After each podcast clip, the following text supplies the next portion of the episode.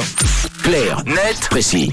Et nous, on décrypte ensemble un sujet de société dans Clair Net Précis. On prend la direction pour débuter la semaine, la direction de la Zambie avec toi, euh, Tom, où la population connaît depuis plusieurs semaines d'importantes coupures de courant. Oui, il y a peu, l'électricité était coupée jusqu'à 12 heures par jour dans ce pays de 20 millions d'habitants situé au sud du continent africain entre la République démocratique du Congo et le Zimbabwe.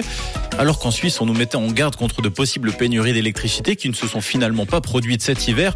En Zambie, bien que la guerre en Ukraine ne soit pas responsable, la source a bien été coupée, donnant lieu à une situation particulièrement délicate pour les ménages et les entreprises qui doivent, on le disait, fonctionner sans énergie quasiment la moitié de la journée. Mais si la guerre en Ukraine donc n'est pas responsable de ces coupures de courant, alors quel est le problème? Le problème en Zambie, c'est le réchauffement climatique. Les pluies se font plus rares, la sécheresse plus pressante. Résultat, le niveau du lac Kariba, le plus grand lac artificiel du monde situé à cheval entre la Zambie et le Zimbabwe baisse petit à petit avec des conséquences désastreuses sur place puisque le, ce lac alimente le barrage hydroélectrique Kariba qui fournit la majorité de l'énergie zambienne.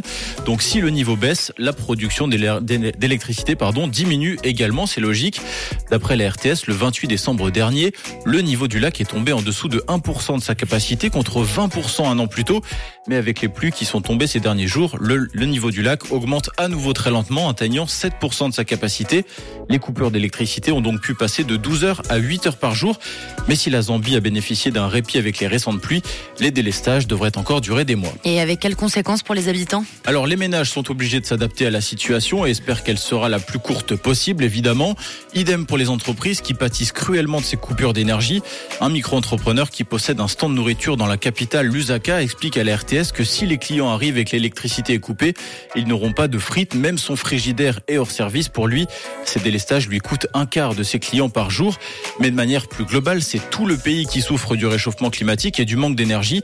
Un économiste explique, toujours auprès de la même source, que les commerçants doivent par exemple ouvrir plus longtemps tant qu'il y a encore de l'électricité et que d'ici mars, les délestages auront fait perdre à la Zambie 50% de sa productivité.